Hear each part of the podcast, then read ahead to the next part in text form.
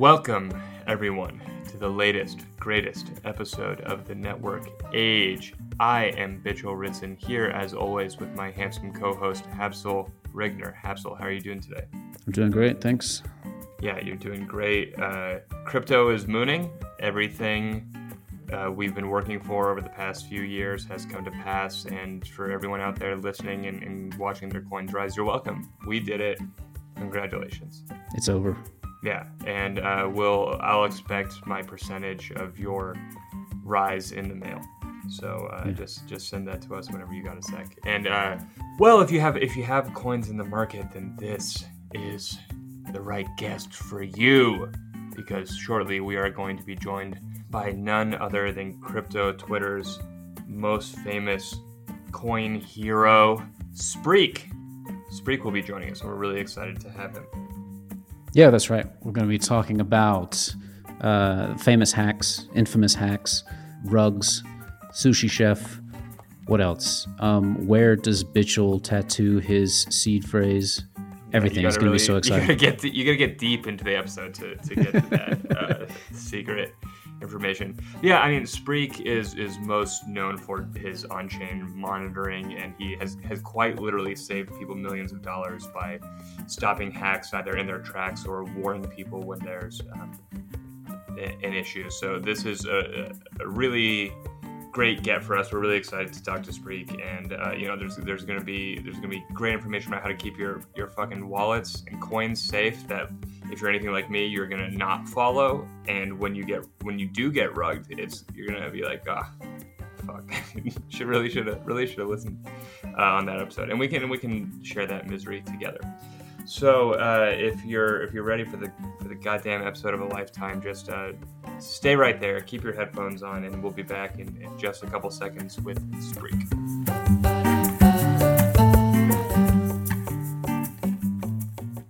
All right, and welcome back. We are now joined by a man who needs no introduction if you are a DGen Twitter crypto head, Spreek. Welcome. Thank you so much for for joining us on the Network Age. Yeah, it's great to be here. Thanks for having me. Yeah, and, and we're we're glad to have you because I I think you know it's not a huge exaggeration to say you are a uh, a bit of a legend in the space. Uh, you know, you not only have a big following and community on on Twitter, but do a lot of the the Lord's work doing on chain monitoring and I, I guess what some might call some white hack. I guess not not hacking, but stopping hackers, uh, pointing out the flaws in in some chains and saving perhaps quite literally millions of, of dollars for people. So it, would it be? Would you say that you're a hero? Do you use that word when you describe yourself? Uh, definitely not, but some people have, um, which is always nice to hear. But do you do you have like a, a, a fan base or people people send you thank yous or you know do women worshiping at your feet because of all that you've done for the community? sadly, none of the latter. But um, definitely, some people have messaged me to say like, "Hey, thanks, thanks for your wording on this. I got out in time." Or yeah, thanks th- for warning me not to go into this chain or this DeFi app that got hacked later on. So yeah. We get also the, some people saying like oh thanks for saving me from generational wealth on solana or whatever yeah, well, all of that too. We get all the same messages for the podcast. We get, you know, th- oh, thank God for this podcast. We, you, Oh, you yeah. changed my life. yeah, Uh, we've saved we've saved so many people yeah, from darkness. it. I, I'm not exaggerating when I say, you know, say that. It's, it's cool to talk to you because almost everyone else in this space uh, does does nothing. Kind of. We we talk a lot, and and um, there's very few consequences to it. But I think some of your work has had real, tangible uh, impact on individuals. you know, which, which is awesome. I don't know.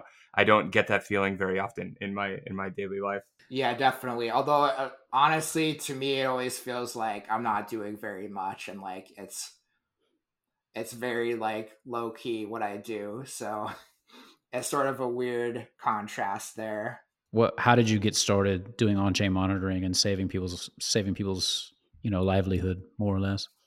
Yeah, sure. So I was a big DeFi summer yield farming. Let's guy. go. Let's talk about I know, this. I know you guys were as well, so we'll you you should have been there to save me. Is is the is the yeah, thing? exactly. Where were you? Yeah, unfortunately, like back then, I was getting rugged along with everybody Mhm. else, and Yeah, so bonded in blood. Yeah. So sort of like I think at some point in mid 2021, I'm like, wait a minute, do we really have to all get rugged in this stuff? Like, can we? There was do another option? about it. Yeah. And so at first the idea was like, okay, let's just watch for suspicious things going on, so we can say, okay, th- this this dApp just got hacked, or this this contract looks sketchy, or whatever. And you know, at first, like I, I honestly didn't think it would really be very effective. Like I thought, okay, maybe we'll catch some people like two hours after the fact. But actually, in a lot of cases, we've been able to catch a hack like while it's still being prepared. And in a few cases, we've actually stopped the hack entirely, which is really cool. Sort of like Yeah. a minority report on the blockchain. Are you uh, Tom Cruise or the uh, the little like G- AI? Are they AI? They're, they're Gene win- they're- edited freak that lived in the pool. I think. Is what it Yeah, yeah. yeah, yeah. I'm going with that one. or no Tom Cruise, that's for sure. we were talking about uh, DeFi summer. What were some of the like highlights? Do you can you think of anything that was or lowlights. or lowlights yeah, of of DeFi summer? Yeah, so I mean, I guess for me, it actually started like back in 2019 with the very first yield farm, which was this like Synthetix SETH slash ETH pool, which I think was they, they were the first ones to come up with like the deposit your LP tokens in this contract and you'll get inflation rewards in return. So that was pretty interesting.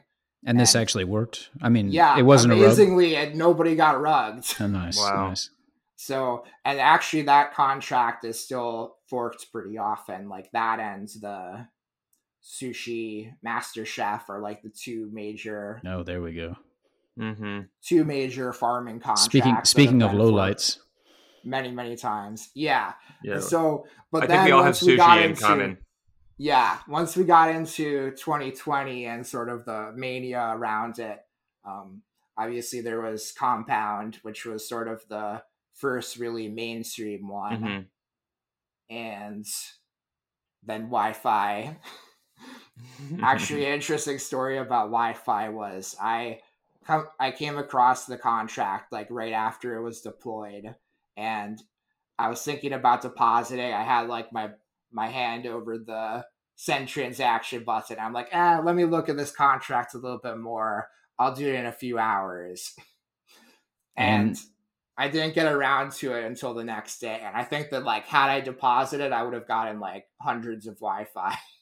Mhm. and what they, they how how much are they going for now? Because I can remember at one point it was like, was it tens of thousands of dollars? Am I thinking of the right one? Yeah, it, it was it was like I think the all time high was 80k. Um, Nice. So yeah, a, another of wealth fumbled by me. Yeah. Many such cases. well, you know, as you said, you've you've fumbled more generational wealth than most men will, you know, imagine in a lifetime or something. Won't, won't even see the football. Yeah, Yeah. exactly. Yeah. Yeah. I mean, what is crypto but a giant Charlie Brown cartoon? You know, where Yeah. we're just we're just kicking at the football over and over again, and and and Lucy is promising us our shitcoin will moon or something. That was it's a really good arc that you just did on that metaphor. Thank you. Well, uh, Charlie Brown is is. Uh, uh, I was just about to dox myself. I, uh, Charlie Brown is geographically important to me for some reason. Who knows? Who knows why? So once you started getting into, I guess the one question is, and many of us, it's easy to lose money in crypto. Let's say that we've all been there. It's easy; anybody could do it. It's not special. I don't know. No one. It's not special to lose money in crypto. It takes some actual skill to uh, stop money being stolen. You you have to look at a contract. You have to you know have some knowledge of the blockchain and, and computer programming. It doesn't just happen on its on its own. So did you? Are you? What is your technical um, interest in this? How did you come to have that that knowledge? Because it's it's not trivial to. You gave me a block a, a contract. I couldn't do anything with it. Yeah, sure. So actually, my my academic background, let's say, is in math and statistics. Um, previously, I was a PhD student in statistics. I ended up dropping out to do crypto. Uh, many such again, cases. Many such yeah. cases. yeah. yeah. and uh, so I'm sort of like what you would call a script kiddie. Like I can sort of program, but you know, I'm definitely not what you would call like a computer scientist or a or a dev, let's say. But just from the experience of operating on chain for this many years, you sort of pick up what you need in terms of solidity and um, in terms of being able to read a contract enough. But again, like I'm actually not like not like what you would call fluid and solidity or anything. So a lot of what I do is just uh, strictly monitoring. Like I don't do audits or like de- deploy white hat contracts or whatever. So when you're monitoring, um, what do you look for? What are the telltale signs here? You know, you're sitting there at your your seismograph. How do you know the earthquake is coming? Yeah, so I think that sort of the the most common pattern for a malicious activity or malicious hack is it looks something like this new account receives money from tornado or fixed float or one of these other like no KYC, low KYC, sketchy sources. Uh, and then they use that and bridge some money around potentially or just deploy a contract and sort of that's like the most common pattern that you see like 90 to 95% of the time and the interesting part is obviously a contract is visible on the blockchain. You can see sort of what it does what other contracts it references in its bytecode. And when you look at that, you sort of can see like, okay, like is this a Uniswap shitcoin that's being deployed, which is definitely by far the most common type mm-hmm. of thing that these malicious actors will do is, you know, they deploy Keck or whatever new meme coin they're gonna rug in five minutes, right? Mm-hmm. So you sort of have to filter those out and learn to identify those but then there are others that are like, okay, we're going to call a flash loan. We're going to deploy, we're going to deploy like 20 different new contracts inside of this contract. We're going to go after like various different DeFi contracts. And like when, when you see like a really, really long contract that does flash loans, that does all this stuff like that, then the alarm bells are like going and, and what exactly is a flash loan? Sure. So a flash loan is something offered by various DeFi lenders. And the way it works is you can take as much money out from them as you want, but you have to give it all back in the same transaction or in the same block. So you can say, give me a billion dollars and you can have it, but you have to give back the billion dollars right away. So you can't what's, actually. What's the legitimate use case for them? So typically it's used for arbitrage, for example. Like it certainly makes markets more efficient because if you can flash loan something, you don't necessarily have to hold inventory of it to um, perform an arbitrage trade. You can just sort of like make the trades, take the profit, give the principal back. Right. Mm-hmm. And then the malicious actors are using them in what way? So the most typical way is by manipulating the price of something. So a lot of DeFi protocols sort of have this assumption built in that like when they make a trade, the trade is at like a correct price, like at the market price. Mm-hmm. And so a lot of times what gets people rugged is that somewhere in their contracts there's a public function that anyone can call and it causes a trade to be made via the protocol. So the protocol sells ETH for DAI, let's say. And the assumption is, okay, well, we'll sell ETH for DAI. We'll get back, you know, roughly the ETH price and DAI. Everything will be great. But what happens if somebody flash loans a billion dollars sells all of the ETH into the pool, makes ETH worth nothing, and then makes the protocol sell ETH for nothing. And then afterwards, they repay the loan and run off with all the money. Well, from a from a code is law. I mean, this is this sounds legitimate to me. Let's do it. Yeah, code is law, right? yeah. Right. I mean, this was I was wondering, uh, you know, if all your is this a case of you have done so much crime fighting that now you have an inner wor- inner knowledge of the workings of the seedy underbelly of crypto, and we kind of have to watch out for you. Like, do you do you have too much knowledge now? Are you dangerous? Um, I think that if I ever got my hands on like how to do Solidity properly, you might have to watch out. So we I have to we have to keep you away from yeah yeah too much too much away power. from Solidity 101, or else you may end up with Yeah. This rug does make me contracts all over the place. Yeah, this does make me kind of kind of makes me wonder if this is a if this is a knowable thing. But is there like a geographic hotspot for doing shady stuff? Whoa. No, I don't. Yeah, I, you know, you know. no, no, no. There, there are good, It's a- good and bad people everywhere. But I'm, I'm just interested. No, it's, it- it's an interesting question. Well, can we can we go with North Korea because that's definitely the biggest hotspot. really? oh wow, that's cool. I I think that It's well, kind I of think punk. that North Korea does like very specific kinds of hacks, like mostly mostly private key related hacks where they do social engineering. Like amazingly, they're like masters at social engineering. Whereas the more like technical smart contract hacks usually aren't North Korea. I would say like Social often- engineering being like like getting somebody's keys by you know y- using Yeah, you you send, honeypot you or say something. like, "Hey, I've got a job offer for you. uh, open right. this PDF Right. and it'll tell you exactly how much money we're going to give you in salary. And then you open the PDF and all your apes are gone. Well, they have an abundance, a super abundance of beautiful North Korean women who could just be out there, you know, honey, you know, being a honeypot for hapless crypto wealthy Is people. Is this something that you know that that we that we got to work? How many?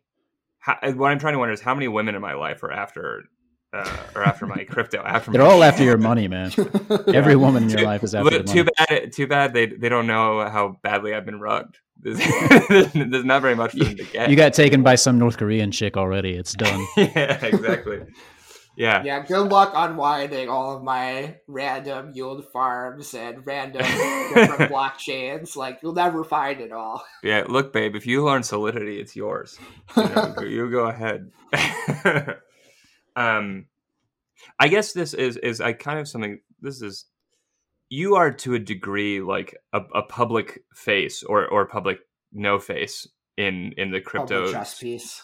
Yeah, yeah. Uh, you know, people people know the the the name Spreek rings on the streets, as they say.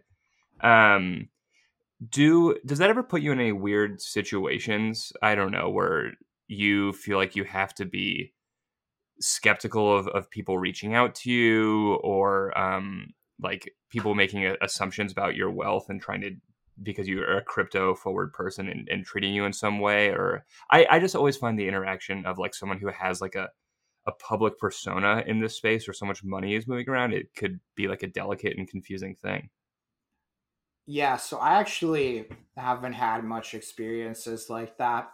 I, I tend to not share very much about like wealth or trading or whatever. Mhm. I try to keep it light on my Twitter, so I think that helps. Like, I think that people that post like their P and L screenshots all the time, or like them posing in Lambos or whatever, they they want to get honey of potted that. Yeah, yeah. They're- Who But I do who among us sometimes- doesn't?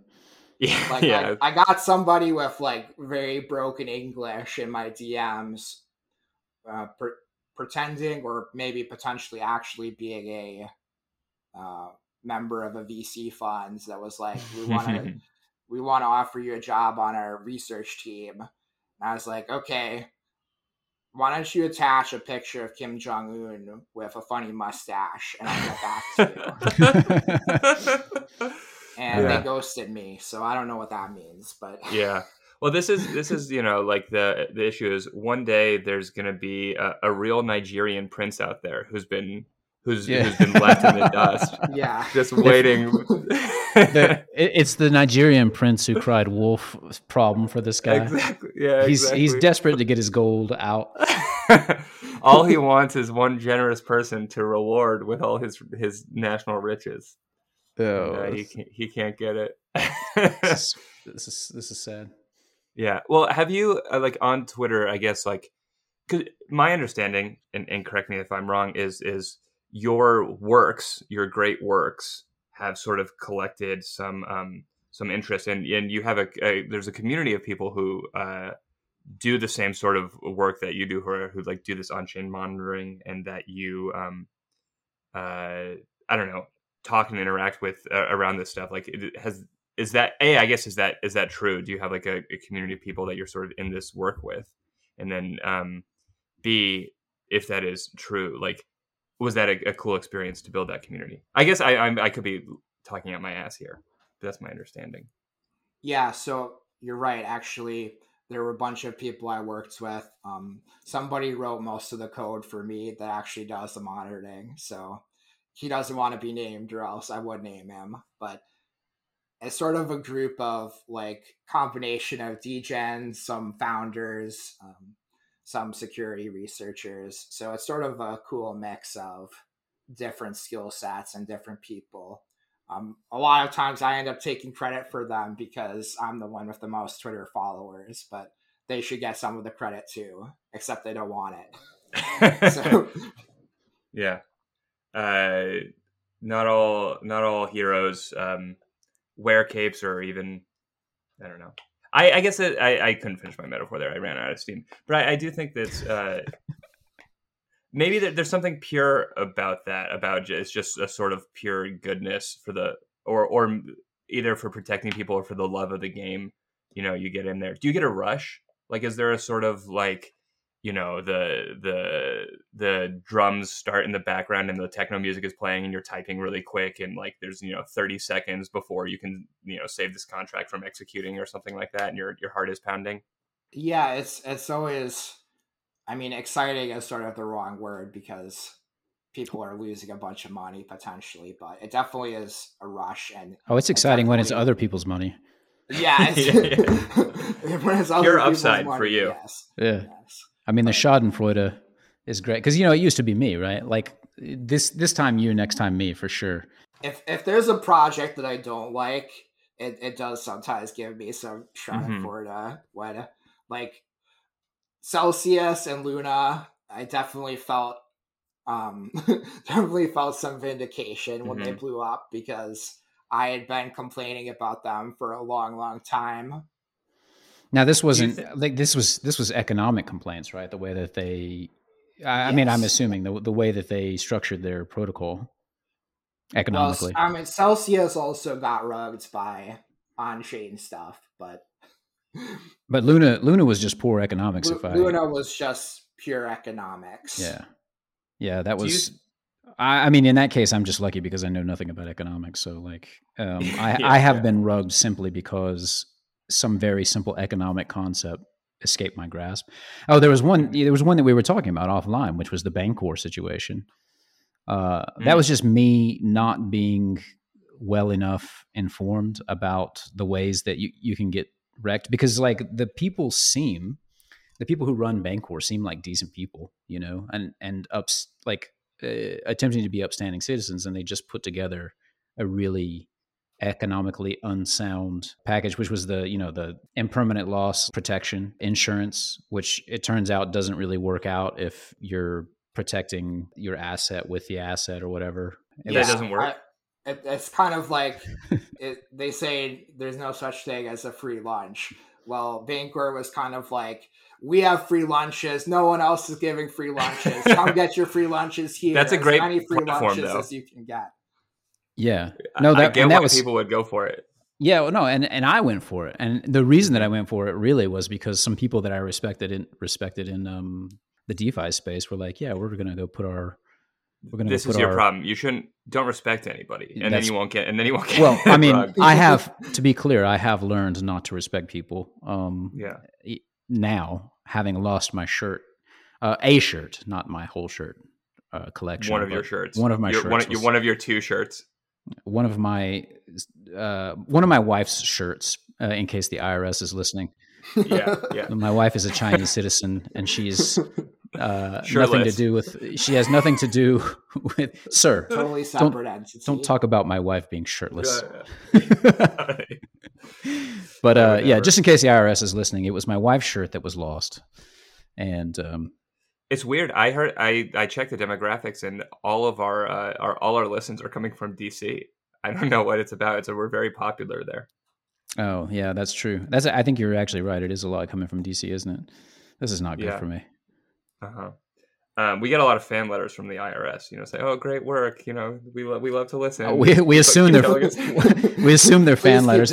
Any Yeah. anytime the IRS uh, sends it, we just throw it in the garbage can. the the only mail I get is from IRS agents and uh, beautiful North Korean women. So, Some sometimes the same thing. uh huh, yeah.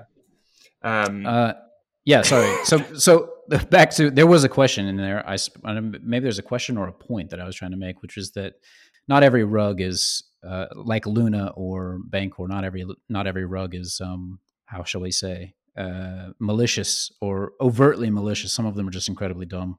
yeah, a lot of times it's just economics and just like no such thing as a free lunch coming to Mhm. roost. I mean, same thing with Ohm, same thing with a lot of DeFi promises, quote unquote, that end up being just, oh, we thought we were all going to get rich forever. And it turns out that's not the way the world works. let me let me ask that. Do you um? It's it's no longer DeFi summer.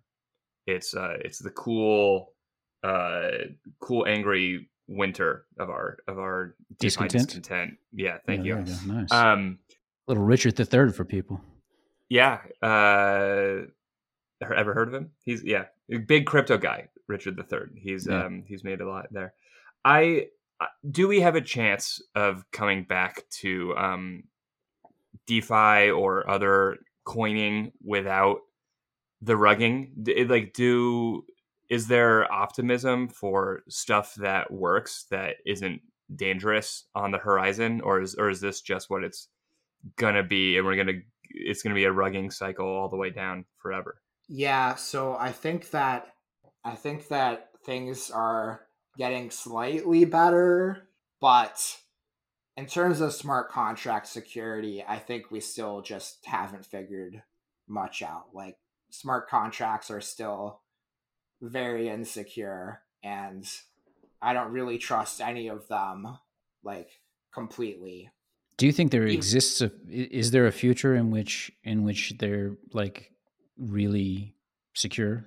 Yes, I think so. I mean, I think that a good analogy is sort of like airplanes in the 1950s were crashing all the time, like constantly. There were huge fatality rates.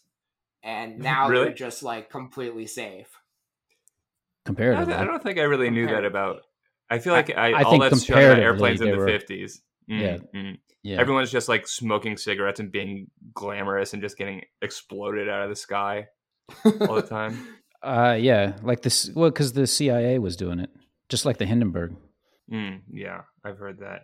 Um, They got the they got the CIA like under control on the plane issue is what I'm saying. sure. Yeah.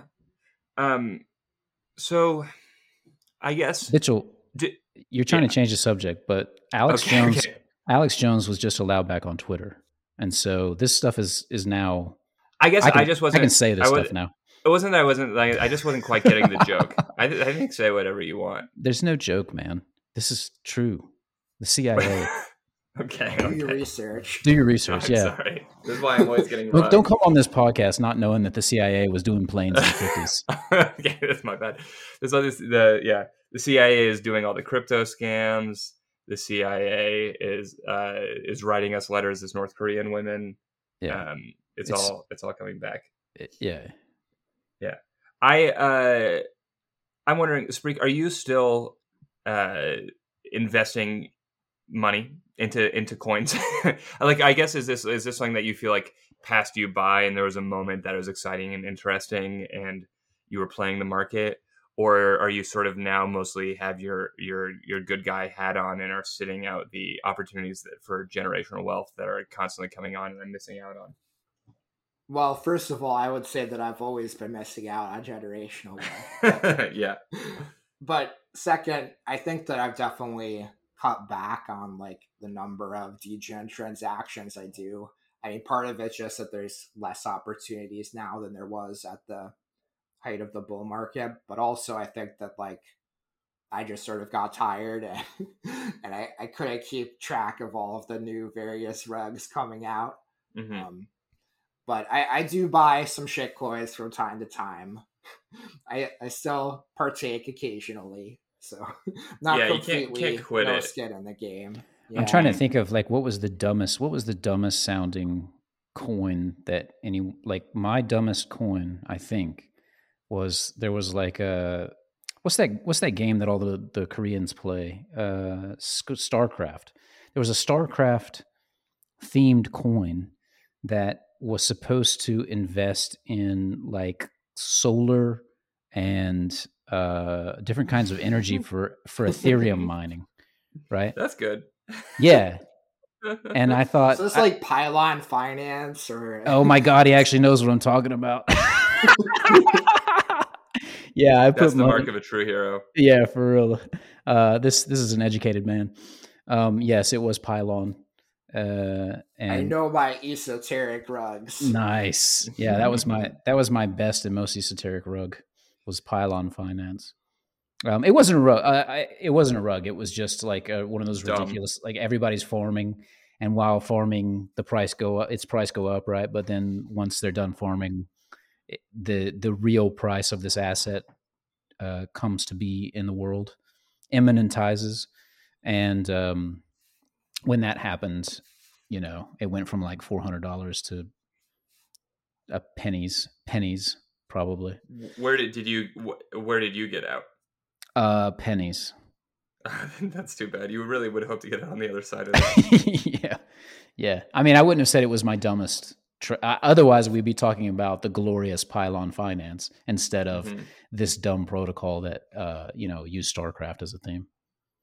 So I I think I I had the virtue of being a little bit too lazy and dumb to have gotten rugged that many times. Like if I had been a little bit quicker and acted on my impulses, I would have gotten rugged so many more times because I just I was always on the verge of uh like spending too much money on some shitcoin and it was like uh, I'd, I'd have to go find my metamask password. I'm not sure where i, I put it right now whatever. I'll, I'll miss this generational wealth.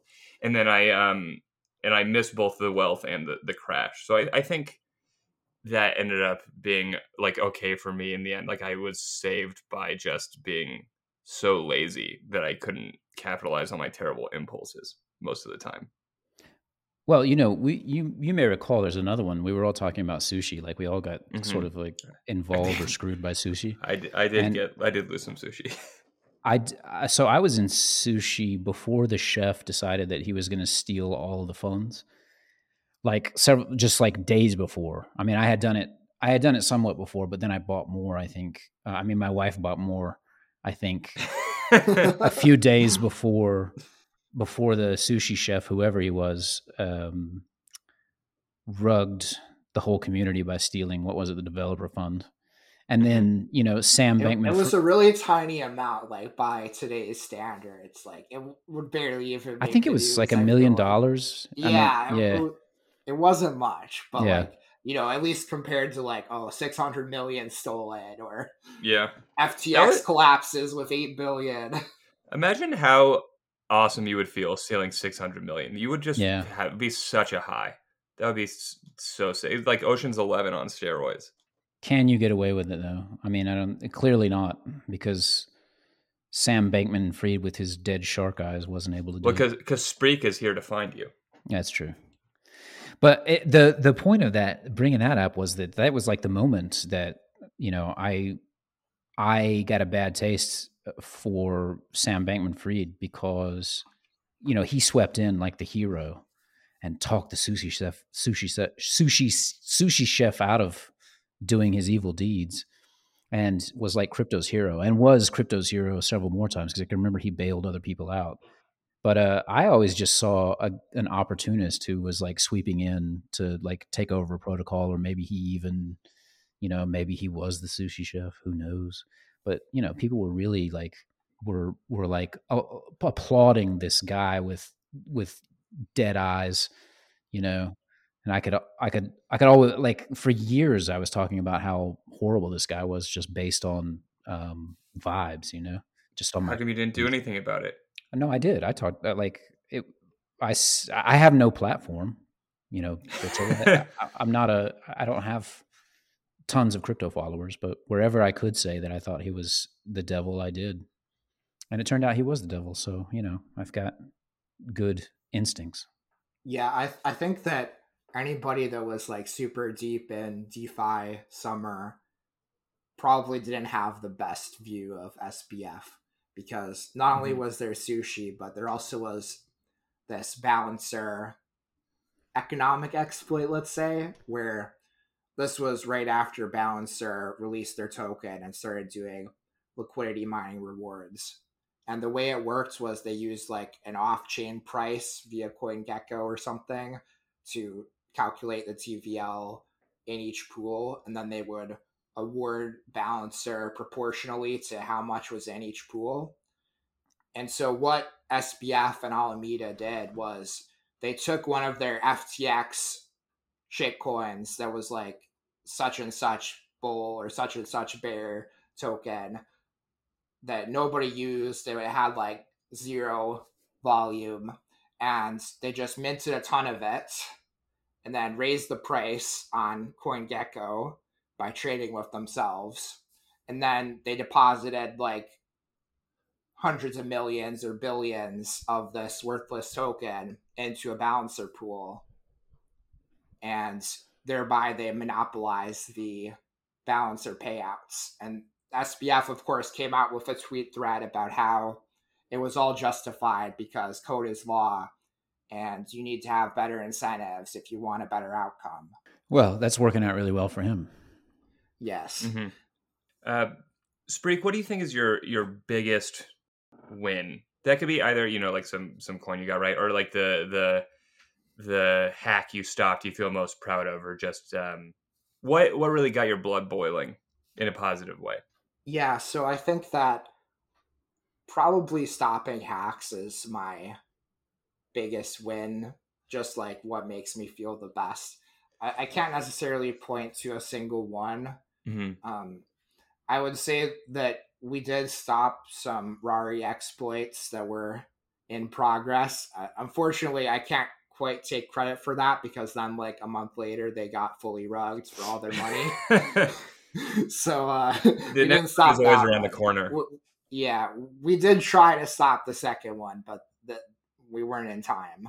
Um, so the first one, like, it doesn't quite feel as good because it only shifted which attacker got all the money. But We'll we'll just pretend that he's a good guy. He's doing it for orphans. yes, The other guy was gonna was gonna kill puppies, but this guy was giving money to orphans. Yeah, the or- orphans need that cash. I guess I don't know. When I think about all of this, I, I try to think about where crypto theoretically is going. Right? Most people got into crypto to get rich. Like that's just the the case of it. Most people got in because they saw a number go up and thought maybe number go up for me. And I think that even people who come at it from the development side, you know, if if we're being honest, most of them want that same outcome. It's a different path to number go up for me. I build something and there's potential here for this, you know, uh, insane exponential growth. It's possible to, if I build the right thing and get the right timing, have just generate a, a you know, a, a tulip bulb style frenzy that I'm able to to exit with. And I I wonder this goes a little bit to the question earlier about is is any change on the horizon, but does is there something inherently flawed about the token model that means that it's almost impossible to build real products or in real infrastructure when the prospect of this type of dizzying wealth always feels around the corner are we are we ever going to get people who stick to their guns like uh, on a principle level, or is will we ever have a product that doesn't get corrupted by people who want to change even real projects into into coins that can moon? Honestly, we've been more successful than you might think in terms of having real projects that don't eventually morph into rugs. I mean, honestly, like a lot of the DeFi 1.0 that's much maligned uh, stuck to their guns. The token price went horribly down, but they didn't go full Ponzi mode. I mean, there was a time when you know Twitter was a buzz with DeFi, DeFi 2.0, and they were in the governance forums everywhere saying, you know, you need to become more like Luna or more like Ohm.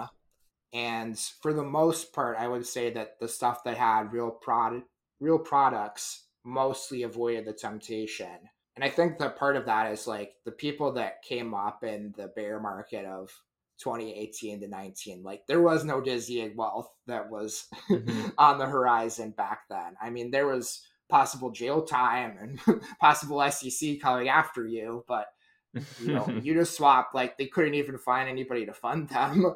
like Paradigm was like the only ones. What do you have any projects that like not necessarily from like a coin go up perspective like that you feel particularly attracted to or believe are acting the correct way in the space and you sort of believe in long term as a, as a pillar of i don't know this whatever this community is.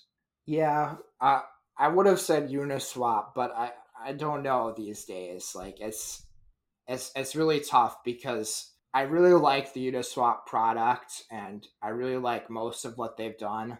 I just don't like the token, and I don't like the totally separate entities, and I don't like the I don't like the grifting, basically. But so if you know if it, it's a if you just remove X and Y and Z and every change everything about it, then you'd love it. Well, I, I don't know if I'd say that because it's like the product is legitimately very good and it's pretty much what every crypto app should aspire to be, in my opinion.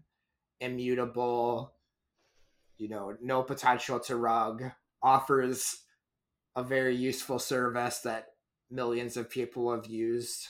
That's sort of like the the ideal, but I just wish they didn't have to go down this very dark path of tokens and totally separate entities and Cayman foundations and whatever. But I want to change the topic slightly and and ask when you're doing one of these like uh, or when you see a hack happening, what do you consider when you think about like reporting this publicly?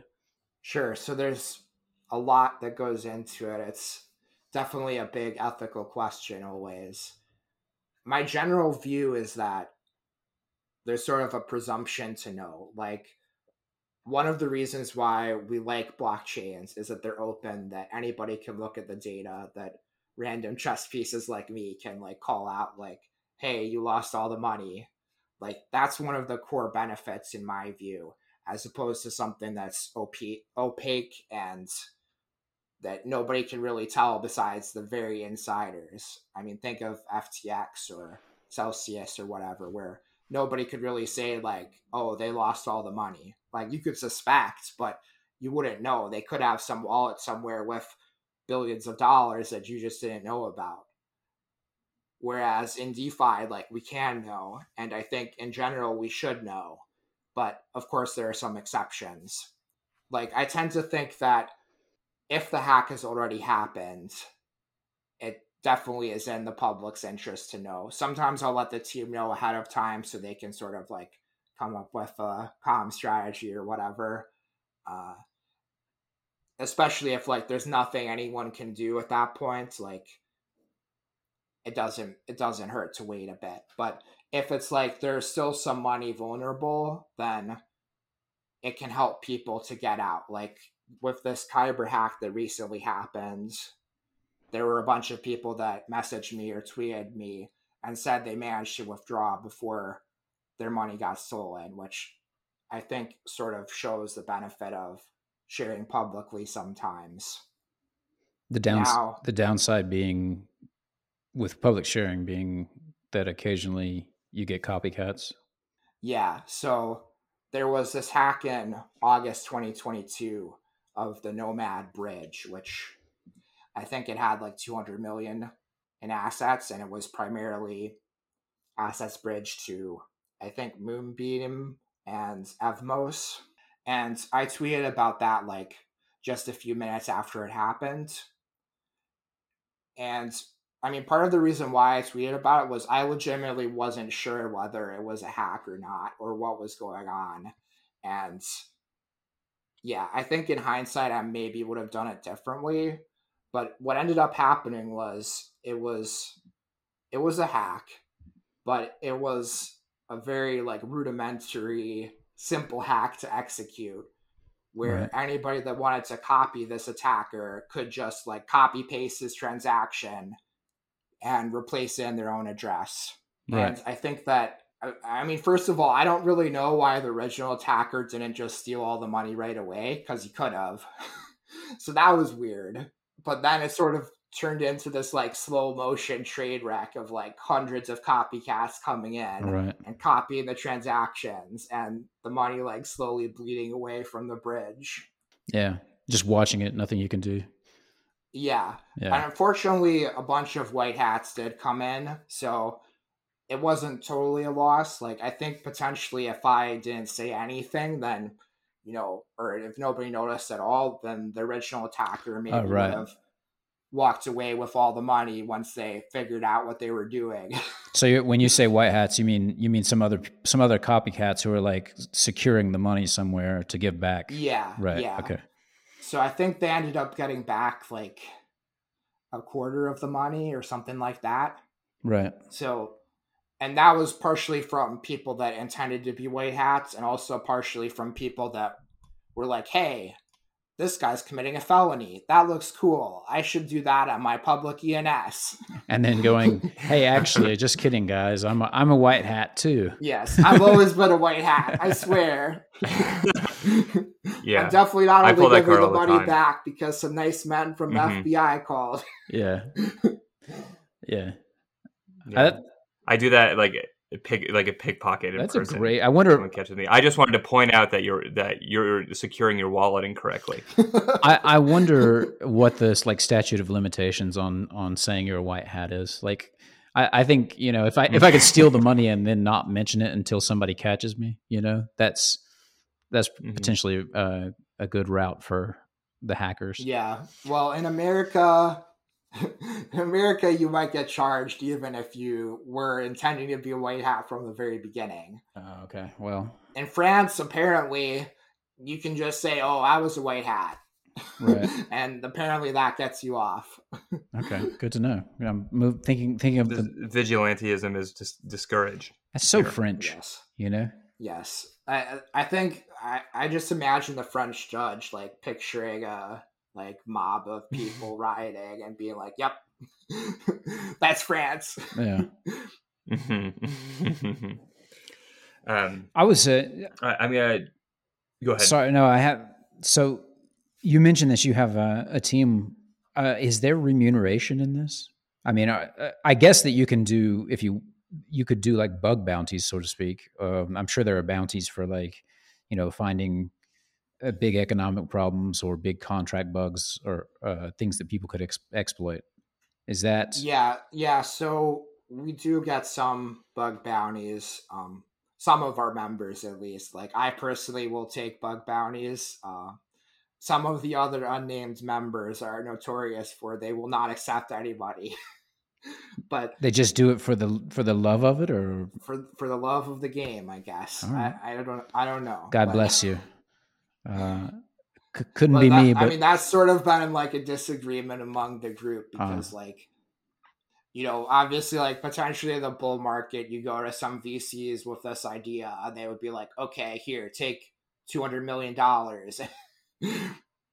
uh, some idea to like protect contracts or or what? Yeah, I mean, if you look at like some of the like infrastructure VC deals that have happened Right. Like potentially it could have been a big VC funded company, but that wasn't really the direction we wanted to go. Um, which I, I think is good because Well, Is, is maybe there somebody will make a TV show about you yeah in the future. Yeah, Is there maybe somebody equivalent of, like, write a uh, novel. Yeah. dark VC funded hackers.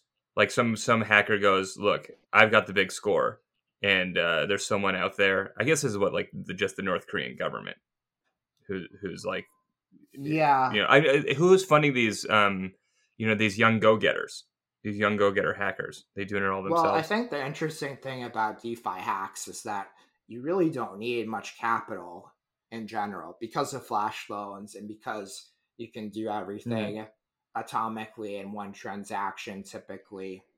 Like you may only need like I don't know, a few thousand dollars to deploy contracts and pay gas and whatever. So in some sense it's like an equal opportunity crime zone. That's nice. That is nice. yeah, don't want to reserve crime for the rich. No. Okay, so we've talked about we've talked about getting rugged and getting hacked. What I, there's a couple couple of uh, questions that I have in regard to sort of how we can stay safe. And so I guess what I'll ask then is is what advice do you have a for blockchain developers to enhance security, and b uh, what are the personal security uh, measures that I should be taking to keep my money safe? Yeah, sure. So let's start with the developers. I think that the first thing to do is just to have like a security based mindset, to always be thinking like what if this is wrong? What if what if what I'm doing has a flaw? And sort of build in build in safeguards, build in backups. I think that sort of like the airplane analogy from earlier, it kind of makes sense to have a similar mindset to where you have redundancies, where you have like even if one engine goes down, the plane can still keep flying these days. So in DeFi, like even if the Oracle price is wrong, you should be able to recover ideally, especially if it's only like a limited time that the Oracle price is wrong for. Um, if there's if like your re-entrancy check fails for some reason, ideally all the money shouldn't just disappear right away. I think that that's sort of the thing that gets lost the most in DeFi development, I think, because a lot of people are working on this highly constrained environment on Ethereum mainnet where every line of unoptimized code is going to cost users more money. So there's a huge trade off. And I understand that. Um, but also, I see like the same sort of mistakes being made on L2s, on Alt L1s, on Solana, on whatever, where they're taking this like hyper optimization mindset into a space that shouldn't be optimized necessarily. It should be redundant.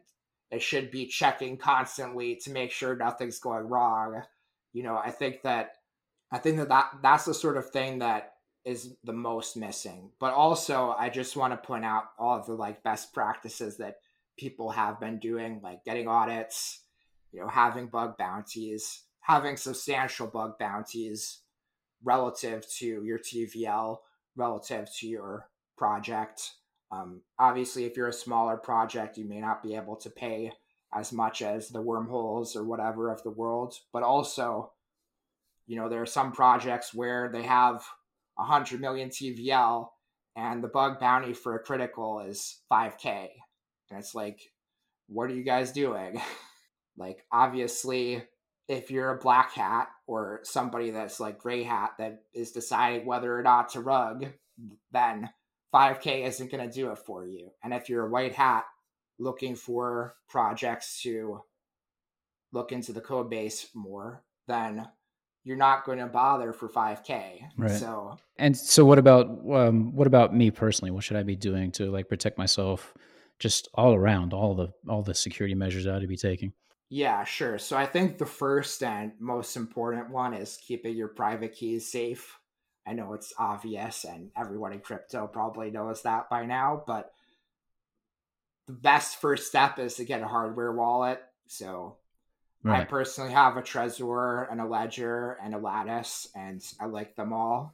They all sort of have different strengths and weaknesses. So sort of look into which one is best for you, but any of those will work. Um, kind of a, a silly question maybe like if I'm, I'm using mine through say metamask is that okay? Should i be like sandboxing and using different browsers for different things that kind of stuff? Yeah sure. So metamask in general is fine. I personally would say that for security purposes Rabby or frame is a little bit better than metamask currently. Uh, Rabby? r-a-b-i is it r r-a-b-b-y r-a-b-b-y okay I'll check that one out. Yes, so that that's a pretty good one. Also, Frame. I mean, I'm actually using my Trezor, uh, using it through MetaMask. So I'm using a hardware wallet, but using MetaMask. Yeah, yeah. yeah. So obviously, if you're using a hardware wallet, it's important to connect the hardware wallet and do not enter your seed phrase right into MetaMask or into anything.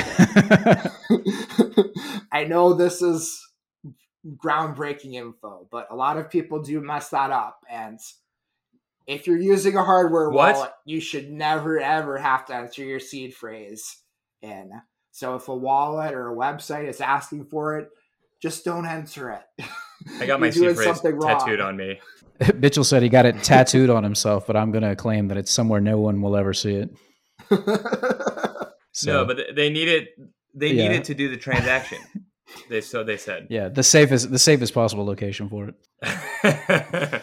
uh, yeah, sorry. But yeah, on the topic of seed phrases, obviously you want to have some place to safely store it in case that you know your hardware wallet breaks or something happens to you and your family needs to recover it or whatever. Again, good luck to my family if they ever have to recover my money. Um, uh, yeah, but, you're, you're, replacing one set of problems for another, which are uh, one, you know, I just think about things like, I don't know, if I have it written down like a fire, I don't know. And the second problem is how am I going to teach my fiance to use crypto? That's a, maybe even more difficult than any other problem that we've got. Yeah, absolutely. and so I think that, I think that, well, first of all, it can help to separate your seed phrase. Um, so use Shamir secret sharing potentially, or use one of these providers that will like help you with that. Um, obviously, you don't want to give your provider your seed phrase, but there are some that help you recover it in like a two of three multi sig or mm-hmm. whatever mm-hmm. type thing. Um, I can recommend Casa if people are interested in that. Uh, Casa, C A S A. Yeah, C A S A. Like they House. primarily do Bitcoin, but they also do some Ethereum and EVM, I believe. So, okay, so moving beyond hardware wallets and not putting your seed phrases in in weird places, uh, what else do we have?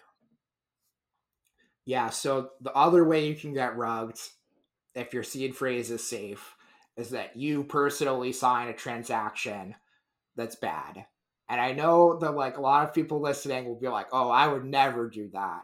Um, I always check, or I would never get get phished. But like the reality is, it's very easy to get phished. Like especially in crypto, where FOMO is so big. You know, you see somebody send you a link to claim your airdrop here, and you're like, "Yep, that sounds about right." They're giving me ten thousand dollars. Yep, I better sign this transaction right away, or I'm gonna miss out. The one that freaks that actually happens. Like yeah. sometimes that's real. Yeah, um, the one that freaks me out is like, how do I know I'm on the right front end? Because you know, like if somebody interposes a, a, a an L for a number one in the URL or some crazy, just, just mm-hmm, as an mm-hmm. example, mm-hmm. you know? Yeah. So that actually happens quite often. I mean, people will enter in the website URL wrong or they'll go via Google and end up on clicking an ad or clicking something that got SEO to the top, even though it's actually not the the real site, and they end up on a phishing site that either you know back in the day they would just ask you for your seed phrase and that was nice because it was very obvious that it was a scam mm-hmm. right. but these days uh unfortunately hackers have gotten more sophisticated and they have these drainer kits that will try to steal the money out of your wallet without asking for your seed phrase. I mean, my first tip is to be very vigilant about how you get to the front end because the most common way to end up on a rug front end is that you made a mistake somewhere. You clicked a bad link or Mhm. you went through an unsafe route. So, what I recommend is first of all, bookmark every front end you use regularly. You should bookmark it and use the bookmarks to access it. If you're getting to a new site, what I recommend ideally is go via CoinGecko. If they have like a coin that you can search for, like UD or whatever, type in UD. You'll go to the UD token page on CoinGecko, and there'll be a link to their website, which is usually also where you can access the front end. Here's where I'm making the mistake because I was using Pornhub as my tool. This is uh, good practical advice, and I I know you're right, and I just I just wonder if I'm gonna listen to you. Like it, ju- just adding in one more step, I'm like thinking about like, oh damn it, he's right about everything. I got to do this, and I'm, now I'm imagining. well, I mean, once you step. bookmark it, it's, it's fine. Like, it's not even an extra step, Mhm, basically. mhm. Um, the most important thing is just catch yourself before you Google a, a, a site or before you like blindly type it in the URL or before you like search on Twitter for their name or whatever. Um, I mean, this is I think interesting in general. We're we're talking about coin stuff, but just how good scams have gotten, and I feel like this is a conversation I've been having with the uh, the older people in my life recently, partially about AI, but just I feel like I've had to have conversations lately. That's like, hey, oh yeah. scams are really good now and you're you have to be really really careful um, about what you're clicking and opening and, and what you believe is is real um, and it you know they don't they largely don't have uh, crypto wallets to drain but it's it's just the the tools out there are so, so sophisticated um now Yeah. Well, I think also sort of what's happened is that because computers have become safer, like there's not as many vulnerabilities that just like lets you get a virus on your computer by clicking one bad link. Mhm. Sort of scammers have had to become more sophisticated at using social engineering, at exploiting like the flaws in Google or DNS or whatever that are sort of embedded in the background, but that create create issues in terms of scam potential that back in the day they wouldn't have to go through all that trouble. They would just say, "Here, click on this link for porn," and then you would. We all click click it And it. they would have gotten me. Yeah. Yeah, we all Yeah. click it. Yeah. uh, I'd be like porn i can't find that anywhere Girls in my area? yeah uh, no I, I mean like i think about i mean this is a slight tangent but like just with ai stuff like you know i'll play my parents like johnny cash covering taylor swift or something Oh yeah, And- for sure. and it'll be like be like wow i didn't know johnny covered that have you have you done the thing with your with your parents yet where you're like, all right, we're gonna have to have a safe word, you know? yeah I, You know what I mean? I think uh, I did I did I not say this that I had had this conversation with my mom and she she agreed. She said we need a safe word to know it's actually me. And B, she said we also need a safe word so that when I come back after I'm dead to like haunt you, you know it's me communicating. Like uh Oh right. that's, that's wise. Which was a transition I was not expecting in that conversation. Can can these not be the same word? well, I or think that, I like, think freak- it, it might have to be like a series of knocks or something. I don't know what powers she's gonna have. Uh, that's true. You know? yeah, Um, teaching your mom binary at this stage is it might be a bit. Yeah, bit yeah. rough. I- you know, Morse code seems simple. Just you know, Mo- Morse out your name. I'll look up Morse code. I guess she'll have to learn Morse before she dies. I don't know if you, you can, how much you're allowed to study. This is this is getting very complicated. Now.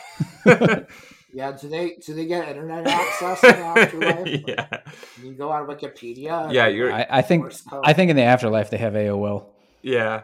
I'm Uh, constantly getting yeah. rugged by my mom as a ghost, stealing my seed phrase. Get you know, Yeah. the ghost in the computer. Um, You just have to.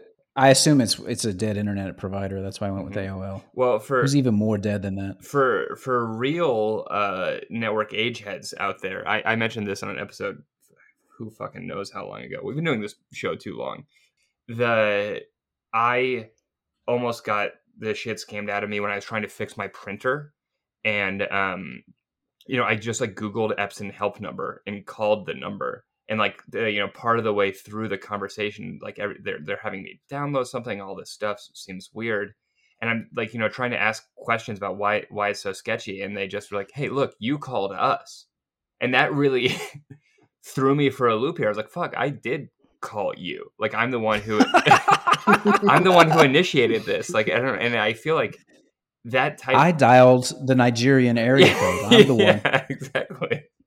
I I don't know. It just it's it's going to be really hard to keep everything straight. Whether it's your your and crypto is already difficult enough for for for most people that you know to to not get rugged. I feel like is it's maybe just a number game at some point. You just you hope you're a small enough fish to not have someone come target you because it's it it's happened really to my tough. sister, man. Really? My sister got got yeah. She's an intelligent woman, but you know, I, she would probably say, you know, I did something stupid, but I don't think it was. I don't think it was whatever it was. I don't think it was wildly stupid. I think it was something relatively, uh, you know, intelligent people might do. Yeah. And they they drained her uh bank account but also got her coinbase or they did you know like horrible transactions on her bank account and then drained her coinbase which luckily i think she had sold her little pittance of bitcoin that i had her buy you know years ago but um yeah they drained they drained her coinbase and took her for a ride and uh, she said it was like the word getting your identity back when somebody steals it this is really off off point of like crypto rugging but getting your identity back when somebody steals it is apparently like a multi-year Mhm. horrible process Yeah, I've heard that. Um, yeah, it just it just I feel like they even if you are someone uh Spreek like and you, you have all these uh these safeguards and, and setups, that's you know that's great. But even even someone who's really really careful, if they, someone just gets you at the right moment, when you're like you you know you've had a bad day, you're frustrated, you're trying to fix your goddamn printer, and you're just in drinking you've been, you've been it's 9 a.m. You're three glasses of Uh, Jack dude, it, it happened to me it wasn't 9 a.m but it happened to me like i i got euphoric i got euphoric i'm this is just for the kids out can't there get euphoric you can't ever be I was- happy. I was drinking, I was Dangerous. dancing, I was up, I was up like a thousand percent, and that was the time to sell. And a beautiful uh, I North kept Korean drinking walked into your room. yeah, but I kept, I kept enjoying myself for another couple of hours, and that was when the rug happened. Mm-hmm. You know, I just thought nothing can touch me now. Me and me and rum, nothing can touch us. yeah, it's And a they strong, it's a me. yeah, my duo. trick is whenever I get the urge to like get a spreadsheet and like count up my entire net worth, that's the time to sell. Yeah, that's, that's probably that's wise. smart. Yeah, any with I mean the the lesson of, of life and crypto is is if it's if it's too good, it is. If it seems too good, it is. Yeah, Um, and anytime you touch your money, do it, you know, sober mhm. and and as That's as not when I have my awake best ideas. as possible. You know. I, yeah, but write them on a napkin and wait 24 hours. Uh-huh. Yeah, I mean, in general, that's good advice. Um, unfortunately, I can think of like dozens and dozens of times where I followed that advice and then missed generational wealth. Mhm. yeah. So Well, feels bad. But you know you, what, you can't. what is it? Is, is generational wealth not the the friends you make along the way? yes. Yeah. Although realistically, I would have sold before reaching generational wealth anyway. So that's that's the other Yeah. thing I, I think about is um if I you know both uh Habsul and I work for uh, a company we love called Uqbar uh and you know if I, I sometimes think about like if this company ever really um takes off which I if my boss is listening I believe it will fully a hundred percent we're all going to be super rich yada yada uh, but would you would I have the gumption to to hold my ground you know and I just don't think I ever would I think it's impossible for me to really get Oh, you, all the way you'd to be the like, end. I'm up. I'm up 10,000%. I have to sell now. a mere 10,000%, you know.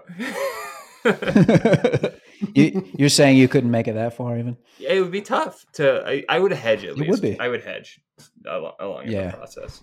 Yeah. I can't say what I would do, but uh, I mean, for legal reasons, I can't say what I would do. What your wife would do for legal Yeah. reasons.